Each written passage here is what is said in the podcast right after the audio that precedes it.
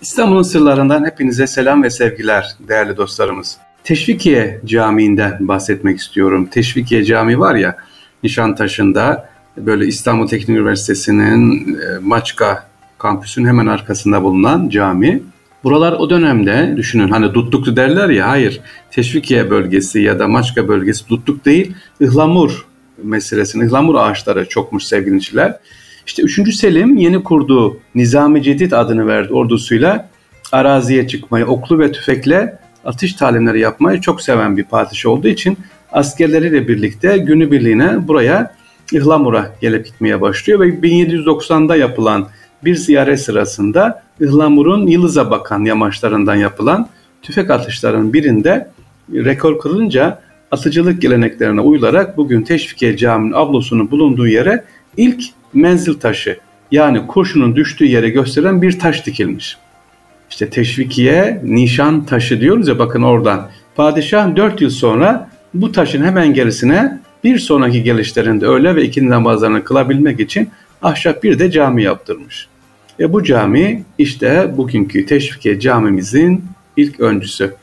Üçüncü Selim gibi askeri talimlere merakli olan 2. Mahmut da benzer bir atış rekoru sonrasında bölgeye iki menzil taşı daha diktirmiş aynı bölgede. Yani oralar atış menzili olduğu için boş kimse yok tabii.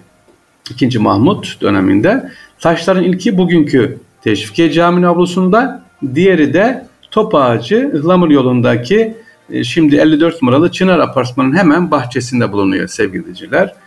E, taşı görebilirsiniz. E, öbür ikinci taşı. Teşvikiye'nin halka açılması tabi adı ya Teşvikiye diyoruz ya teşvik ediliyor orası. 1839'da tahta çıkan Sultan Abdülmecit zamanında yaşanıyor. Teşvik ediliyor buralar, imara açılıyor. İnsanlar gelip burada otursunlar diye.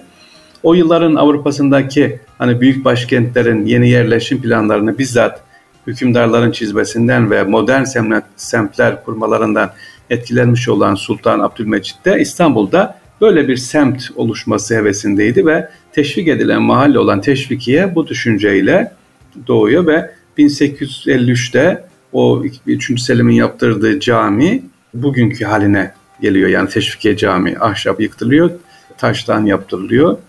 Ee, arkasından da semti iskana aşmak gayretinin sembol olarak Harbiye Karakol'un hemen caminin karşısında karakol da kuruluyor. Yani önce güvenlik. Sonra Vali Konağı, Teşvikiye ve Rumeli caddelerinin kesiştiği dört yıl ağzında da iki anıt taşını diktiriyor. Sol Vali Konağı, Teşvikiye ve Rumeli caddelerinin kesiştiği dört yol ağzında gördüğünüz zaman e, sevgiliciler e, o taşı görürsünüz. Dikili taş diyoruz ya. Sokakların şekillenmesi ve ilk binaların inşası yavaş yavaş bundan sonra başlıyor. Teşvikiye Camii'ne gideniniz var mı? Ben beş, birkaç defa değil epey gittim. İçi çok güzel, farklı. Özelliği neymiş? Üçüncü Selim tarafından tabii cami yaptırılıyor. Harap olduğu için de Sultan Abdülmecit tarafından Teşvikiye Cami yeniden yaptırılıyor burası. Büyükçe bir cami. İçerisinde mesela bayraklı armalar var, Osmanlı armaları var sevgiliciler.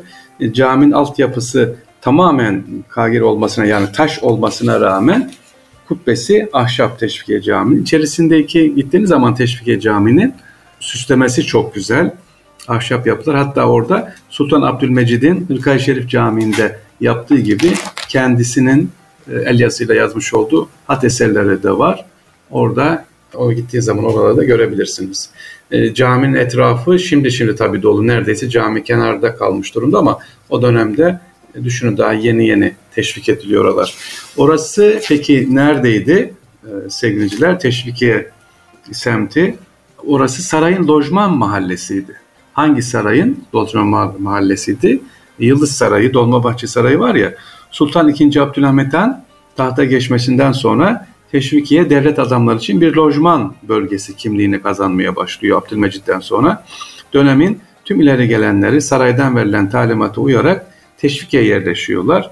Hükümdar 1892 Sen, Sem sakinler için Meşrutiyet Camii'ni yaptırıyor ve babasının inşa ettirdiği Teşvikiye Camii'ni tamir ettiriyor.